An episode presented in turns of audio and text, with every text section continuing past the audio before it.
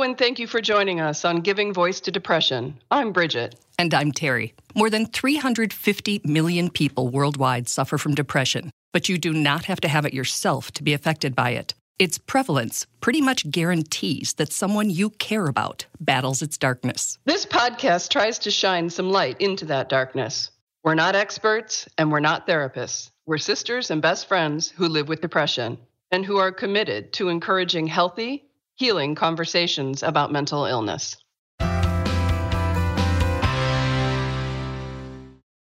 Welcome back to Giving Voice to Depression. Today we're going to hear from 28 year old Brooklyn artist Ben. Ben has bipolar and depression, and he has offered to share his voice and give us all an insight into his experience of depression. And some really good advice as well. That's right. Ben was the first, but hardly the last guest who rescheduled our interview appointment because he was having what he called a rough couple of days. Yeah, I kind of, I mean, I had like a major depressive episode. It was kind of one of those days where I didn't really get out of bed. And that's rare for you. It's rare, yeah. Certainly changing up medication can have a really huge impact, at least in the first couple of days, yeah.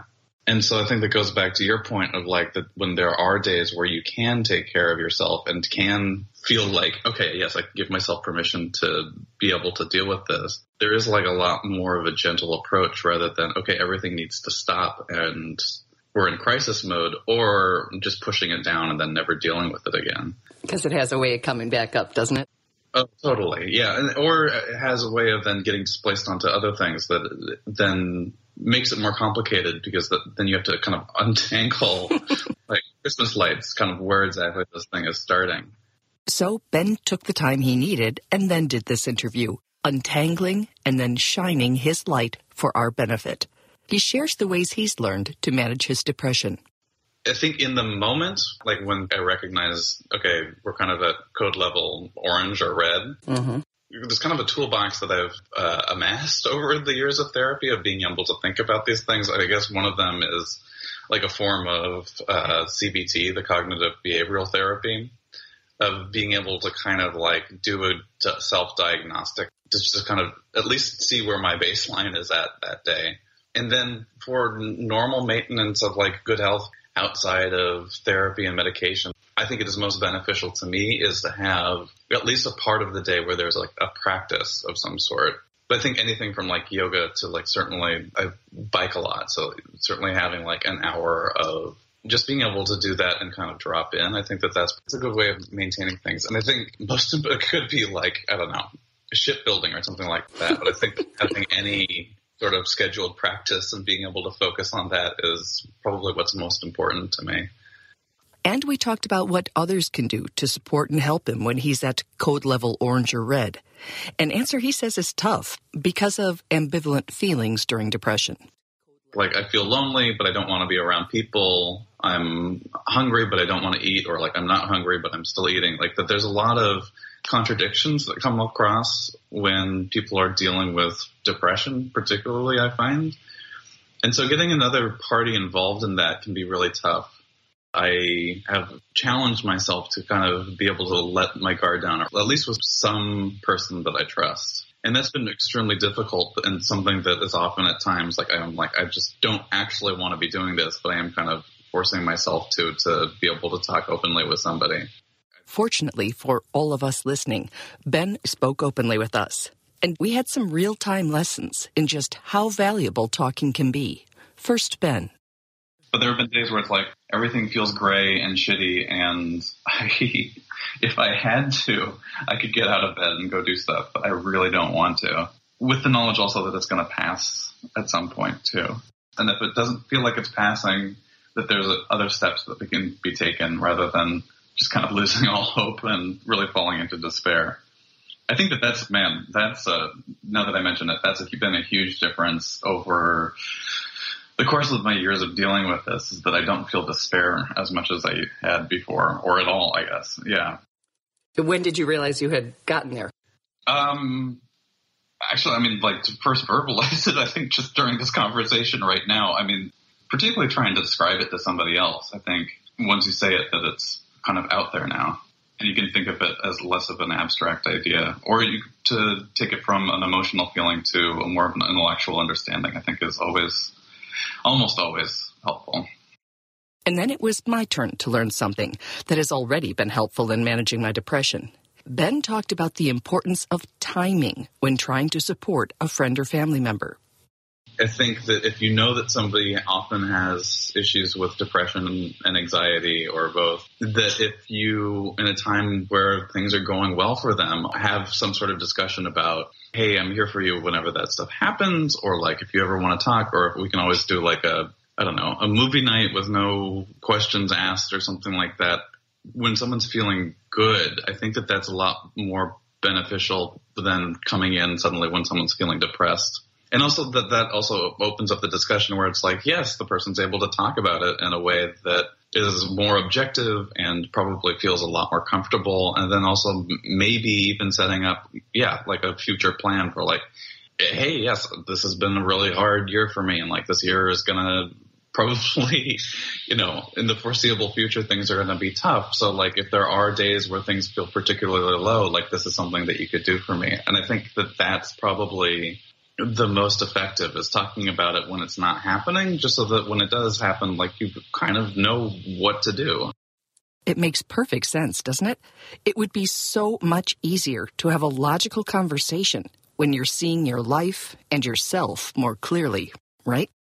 Depression is something to be discussed when people are feeling just fine, too going back to like the diabetes thing, it's like it doesn't get just treated when it's in crisis mode. It's more of kind of like, oh yeah, things should be maintained.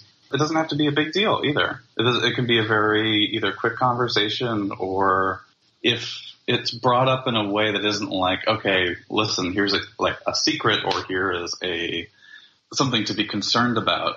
Particularly when somebody's feeling like fine, and kind of come up with a game plan of like if things do, which they probably will, get a little bit hectic sometimes or feel really down, that here's kind of like a thing that we've already talked about and we don't even have to take the energy to describe it at that point.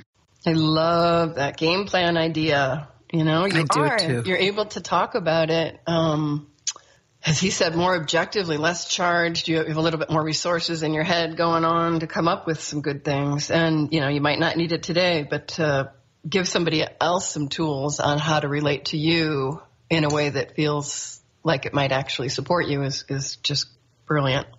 Brilliant. And, and, we've talked on our Facebook page about uh, asking people specifically what they would like others to do for them. And we'll set that up soon so we can record some of those. But I keep thinking just uh, to say, hey, when I go into the rabbit hole or whatever you want to call it, you know, if you could just text me a couple times a day and let me know you're there, I'm not alone. You know, you would come over if I wanted you to, even though I don't. Um, you just feel connected. You'd feel like someone cared. Yep, you're not alone. There's a great metaphor I'd like to share about an inner tube, and when he was talking about suppressing our feelings or trying to push through it or ignore it, mm-hmm. it's if you're in a pool and you've got a great big blown up inner tube and you've got your arms locked and you're holding that inner tube under the water, analogous to, to suppressing one's feelings. And at some point you either get distracted and change your pressure or your arms get fatigued and that inner tube just shoots with great force up and out of the water. Whoa. And that's exactly what happens, I think, energetically when we do it. And it can hit somebody in the face or take somebody out. And that is certainly what um, I believe unexplored and suppressed emotions do as well. Interesting. Great metaphor. And when Ben talks about saying, you know, this has been a rough year and it might get a little dicey or whatever words he used, he knows of what he speaks because he had a particularly bad year in 2013 when he was jumped by three 19 year olds and they knocked out his seven front teeth and broke his shoulder and collarbone. He has a hairline fracture in his skull that resulted in some brain damage. So awful. What trauma. And then he started grad school. So that would be a time when he had to sort of put that inner tube underwater to move on with his life. But as you just said, it, it comes back and affects things. So, uh, I love the idea, as you said, of, of just being on top of it and, uh, and getting even a little ahead of it. Yeah, having a game plan was his word, and I love that. Because mm-hmm. it's going to come back. Yeah. You know, even like right now, we're both feeling pretty good, but you look over your shoulder every now and then. Yep. And when I hear him say he's changing his meds and changing your meds changes things. You know, sometimes it's good, sometimes it's bad, sometimes it's bad and then good, but it's changing your meds changes things. And I do wonder if, if Ben's, um, depressive episode was in part because of the scheduled interview. I really do think that the opportunity to review and put words to and kind of rehearse or practice it in your head, I believe that that act is a cathartic act that is healing and that in the process of moving toward healing, it stirs things up.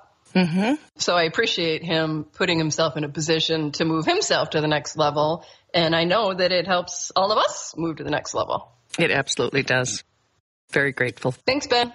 Thanks, Ben. We hope that our podcasts bring about a little more understanding or help people articulate their experience of depression a little more. And thanks to each and every person who's digging deep and finding the words and finding the courage to give voice to depression.